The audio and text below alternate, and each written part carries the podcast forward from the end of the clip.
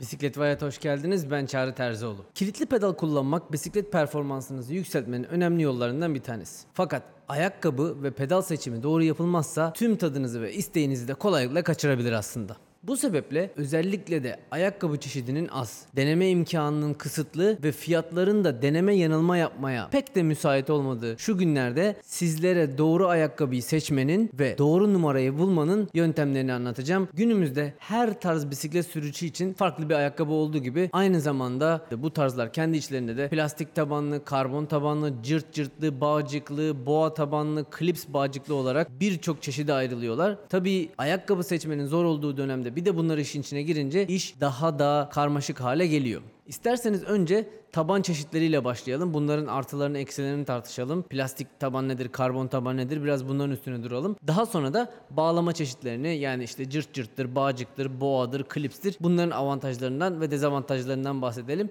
Plastik tabanlar doğal olarak bu işin başlangıç noktası ve genellikle de giriş seviyesi yol bisikleti ayakkabıları, dağ bisikleti ayakkabıları ve tur ayakkabılarında kullanılıyorlar. Bunun sebebi de plastik tabanın görece karbon tabanlara göre daha esnek bir yapıda olmasından dolayı çok fazla durup kalktığınız ortamlarda yürürken o esnekliğin sizin konforunuzu arttırabiliyor olması. Bu sebeple plastik tabanlı ayakkabılar daha çok performans beklentisinin az olduğu yerlerde bana sorarsanız tercih edilmesi gereken modeller. Plastik tabanlı ayakkabılar düşük güçte uzun süre pedal çevirdiğiniz zaman ayaklarınızın daha konforlu olmasına yardımcı oluyor. Fakat performans beklentisi arttıkça pedala yüksek güç uyguladığınız zaman ayakkabının esniyor olması güç transferi sırasında kayıplara sebep oluyor. Bunu daha önce de anlat. Yük altında oluşan esnemeler de ayakkabının konforunu dolayısıyla da genel sürüşünüzü ve performansınızı da olumsuz yönde etkiliyor. Tabii ki performansı sağlayan ayakkabıdaki en önemli faktörlerden bir tanesi ayakkabının esnememesi iken diğeri de ayağımızı mümkün olduğunca sabit, stabil bir pozisyonda hareket etmeden aynı zamanda rahatsız etmeden içinde tutabiliyor olması. Burada karbon tabanlar ön plana çıkmış oluyorlar. Ayrıca bazı e, plastik tabanlı ayakkabılar bazı marka ve modellerde aynı anda hem 3 vidalı yol bisikleti kallerine hem de 2 vidalı dağ bisikleti kallerine uyumlu şekilde üretiliyorlar. Bu da kullanıcıya pedal seçimi sırasında daha fazla bir özgürlük sağlamış oluyor. Böylece istediğiniz zaman pedal değiştirdiğinizde ayakkabı değiştirmenize de gerek kalmıyor hemen bunun peşinden. Karbon tabanlı ayakkabılar ise esnemezlikleri sebebiyle güç aktarımı konusunda oldukça başarılılar. Fakat yürümeniz gereken koşullarda oldukça rahatsız olabilirler. Bu sebeple de tur ayakkabıları ve günlük ayakkabılar, ulaşım amaçlı kullanılan ayakkabılar genellikle plastik tabanlı olurlar. Ayrıca insanların düşündüğünün aksine ayakkabının tabanının sert olması uzun süre sürüşlerde ve performans beklentisinin yüksek olduğu süreçlerde ayak ayakkabının içinde daha stabil durduğu için sürekli hareket etmediği için aslında daha fazla konfor sağlıyorlar. Tabi burada önemli olan nokta ayakkabının doğru numarada alınmış olması. Çünkü yük altında esneyen taban ayağın ayakkabı içerisinde hareket etmesine sebep olduğu için uyuşmaya sebep olabilir, karıncalanmaya sebep olabilir, ayağın yanında, kenarında ya da taban etrafında batma ve yanmalara sebep olabilir. Bu yüzden de yüksek performanslı kullanışlarda plastik taban tercih etmiyoruz. Aslında benim tavsiyem şöyle olur. Ayakkabıdan beklentiniz yüksek performansa, yarış performansıysa ya da buna yakın bir performansa karbon tabanlı bir ayakkabı almanızı tavsiye ediyorum. Çünkü çok iyi bir marka üretmiş olsa bile plastik tabanlı bir ayakkabı orta segment karbon tabanlı bir ayakkabıdan daha kötü performans sergileyebilir. Bu yüzden orta segment ya da alt segment bile olsa karbon tabanlı bir ayakkabıyı sizlere tavsiye ederim. Ama keyif amaçlı sürecekseniz, basit egzersiz amaçlı sürecekseniz plastik tabanlı ayakkabılarda sizi oldukça fazla memnun edecektir. Çok keyifli, çok tatminkar sürüşler elde edeceksinizdir. İsterseniz şimdi biraz da bağcıklardan söz edelim.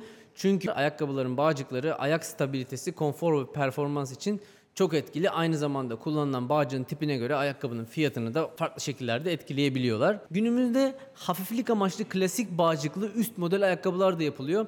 Fakat genellikle bu tip ayakkabılar tur ve günlük kullanım için daha müsaitler. Ben genel olarak biraz daha bol bir his verdiklerini düşünüyorum. Yani ne kadar sıkı bağlamaya çalışırsanız çalışın böyle çok sıkı çok ayağınızı iyi saran bir his yaratmadıklarını düşünüyorum. Bu sebeple eğer gerçekten gözünüze güzel gelmiyorsa, tarzı sizin ilginizi çekmiyorsa özellikle gidip bir bağcıklı ayakkabı almanızı ben tavsiye etmem. Özellikle de performans kullanıcıları için hiç mi hiç tavsiye etmiyorum. Çünkü genelde bağcıklı ayakkabılar sürüş sırasında gevşeyebiliyorlar. Standart bağcıklı bir ayakkabıyı sürüş ortasında durup bağlamak pratik gelmeyebilir. Ee, zaten Zaten de öyle yani. Kimse yarış ortasında durup bağcığını bağlamakla uğraşmak istemez. Gevşedi mi gevşedi kalır. Bağcıklı ayakkabıları daha sonra velcro cırtlar takip ediyor. Bu velcro cırt cırtlı ayakkabılar dağ bisikletlerinde, yol bisikletlerinde, şehir bisikleti, tur bisikleti ayakkabılarında kullanılıyor. Yol bisikleti ve dağ bisikleti ayakkabılarında ise genellikle giriş seviyesi ayakkabılarda yer alıyorlar. Bazı ayakkabılarda 2, bazı ayakkabılarda 3 cırtlı sistemler mevcut. Velcro cırtlar ayarlama açısından oldukça pratikler. Hemen cırt cırt ayarlayabiliyorsunuz ve bunu sürüş sırasında da yapabiliyorsunuz. Yani ayakkabınız bolardığı zaman hemen şöyle pedal çevirmeyi bırakıp e, cırt cırtı ayarlayabilirsiniz. Durmanıza gerek kalmadan performans beklentiniz arttıkça cırt cırtlar ayağınızı ayakkabının içerisinde sabit tutmaya yeterli gelmeyebilirler. Zaman içerisinde gevşeyebilirler ya da o eski ilk günkü tutuculuklarını kaybedebilirler. Bu da ayağınızın ayakkabının içerisinde hareket ediyormuş hissi vermesine sebep olabilir. Tabii ki tur bisikleti, şehir bisikleti gibi durumlarda bu çok büyük bir problem değil. Çünkü zaten çok yüksek bir performans beklentiniz olmuyor. Gelelim klipslere. Üst ve orta düzey ayakkabılarda eskiden sıkça kullanılıyorlar. Hatta ve hatta günümüzde de hala klipsli ayakkabı bağcı sistemlerini kullanan markalar var tabii ki ama genelde bunlar orta segmentte yer alıyorlar. Çünkü özellikle boğa sistemi görece ucuzladıktan ve yaygınlaştıktan sonra bu klipslerin popülaritesi oldukça azaldı. Şimdi bana sorarsanız hala daha performans ve sağlamlık tarafından baktığınız zaman klipsli sistemler boğadan daha mantıklı geliyorlar. Fakat klipsli sistemler tabii ki de boğa mekanizmasına göre çok daha ağırlar. Eğer hafiflik takıntınız varsa boğa size daha mantıklı gelebilir. Klipsli sistemlerde genellikle iki klips bir cırt ya da bir klips bir cırt gibi sistemler oluyor. Burada ne kadar çok bağlantı noktası olursa yani iki yerine üç bağlantı noktası olursa hassas ayar yapabilmeniz için size daha fazla avantaj sağlayacaktır. Aynı zamanda klipsli sistemler sürüş sırasında da kolaylıkla ayarlanabiliyorlar. Biraz el alışkanlığı ister çünkü her markanın klips mekanizması birbirinden farklı bir açma kapama yöntemine sahip. Bu yüzden eliniz alıştıktan sonra hemen kolayca pratikçe pedal kesip o arada hemen ayarlayabilirsiniz. Durmanıza gerek yok. E, bu da ayrıca bir pratiklik. Zaman içerisinde gevşemek gibi bir durumları yok. Yani sürüşün başında neye ayarlarsanız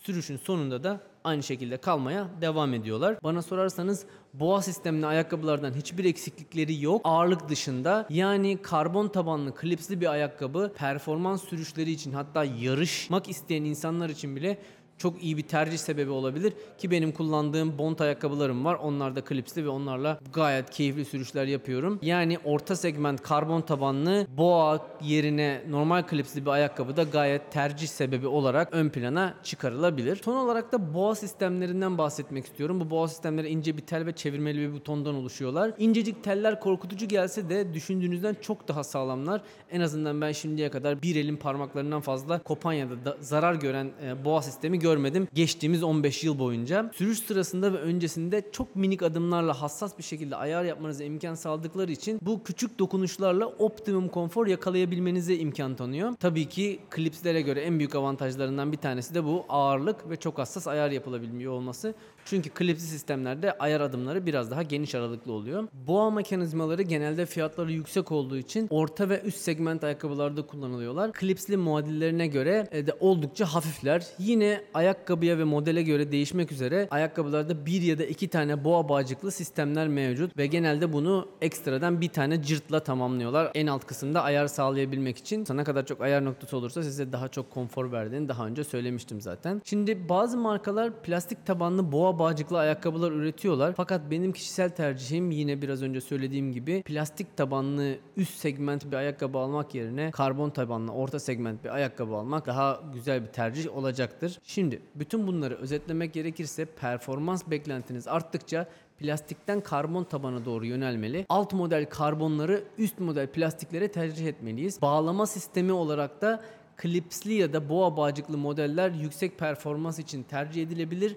Normal bağcıklı veya velcro cırtlı modeller ise tur şehir kullanımı için tercih edilebilir. Tabii ki bütçeniz e, klipsli bir modele el vermiyorsa da başlangıç seviyesi olarak velcrolu bir e, ayakkabıyı dağ bisikleti ya da yol bisikleti için de tercih edebilirsiniz. Peki günümüzde ayakkabıları deneyip almanın oldukça zor olduğu, fiyatların çok değişken olduğu için her yerden gidip alamadığımız, daha çok online olarak alışveriş yapmayı tercih ettiğimiz bu dönemde doğru ayakkabı numarasını nasıl bulacağız? Şimdi herkes size der ki abi bisiklet ayakkabısı alıyorsan bir numara büyük al kesin ayağına olur. Ben bu hurafelere inanmamanızı tavsiye ediyorum. Çünkü her markanın farklı bir numaralandırma sistemi var ve bir numara büyük almak genellikle size olması gerekenden büyük ayakkabı almanızla karşı karşıya bırakıyor. Burada unutulmaması gereken bir durum var. Bisiklet dünyasında küçük ayakkabı almak kadar büyük ayakkabı almak da oldukça sakıncalı. Büyük numara aldığınız zaman ayakkabının içini tabanını da doldursanız dahi bu sefer de kal yerinin pozisyonu olması gerekenden önde ya da olması gerekenden geride olduğu için ayak uyuşması, karıncalanma, tabanda batma, yanma ya da e, aşırı konforsuzluk, sürüş sırasında ayakta hissizlik oluşması gibi istenmedik sonuçlarla karşılaşabilirsiniz. O zaman doğru numarayı nasıl alırsınızı da anlatıp bu bölümü burada kapatmış olalım. Öncelikle elinize bir tane beyaz kağıt, bir tane kalem ve bir tane de cetvel alın. Bunlar sizin ölçüm yapmanıza ve işaretlemenize yardımcı olacak. Beyaz kağıdın üzerinde ya da boş bir kağıdın üzerinde tek ayağınızla ayakta durun. Böylece bütün yükünüz bir ayağınızın üstüne gelecektir. Bu pozisyonda ayağınızın uzunluğunu ve ayağınızın genişliğini ölçün. Bunu iki ayak içinde tek tek yapın. Bir yere kaydedin. Daha sonra da beklenti ve bütçenize göre beğendiğiniz marka ve modele ait web sitesine giderek beden tablolarına dikkatlice bakın. Ölçtüğünüz genişlik ve uzunluğun beden tablosunda hangi numaraya geldiğini, o marka ve model için hangi numaraya geldiğini kolayca bulabilirsiniz ve buna göre de siparişinizi verebilirsiniz. 40, 41, 42 gibi numaralar markadan markaya değişebilir dediğim gibi. Ama ayağınızın uzunluğu 27 santimse 27 santime denk gelen ayakkabıyı her markada bulabilirsiniz. Bir markada 40 olur, bir markada 41 olur. Ölçülere bakarken kritik bir nokta daha var. Bazı ayakkabılarda ara ölçüleri bulmak zor olabiliyor. Eğer arada kalırsanız böyle yarım santim gibi 5 milimetre gibi bir üst numaraya bakabilirsiniz. Bu çok size bir problem yaratmayacaktır. Ama ayağınızı ölçtüğünüzden 1 santim ve daha fazla büyük bir numaraya bakıyorsanız bu size uygun olmayacaktır. Ve biraz önce söylediğim sıkıntıları yaşama durumunuz olabilir. Ayakkabı alırken dediğim gibi küçük ayakkabı almak kadar büyük ayakkabı almakta sıkıntı yaratacaktır.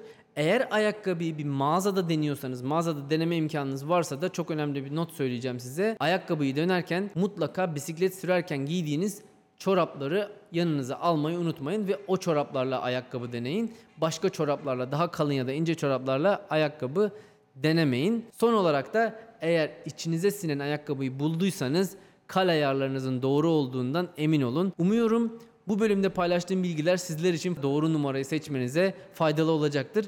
Eğer böyle düşünüyorsanız bir sonraki videoları kaçırmamak için kanala abone olmayı, videoyu beğenmeyi ve arkadaşlarınızla paylaşmayı unutmayın diyorum. Bir sonraki bölümde görüşmek üzere. Bisikletle kalın.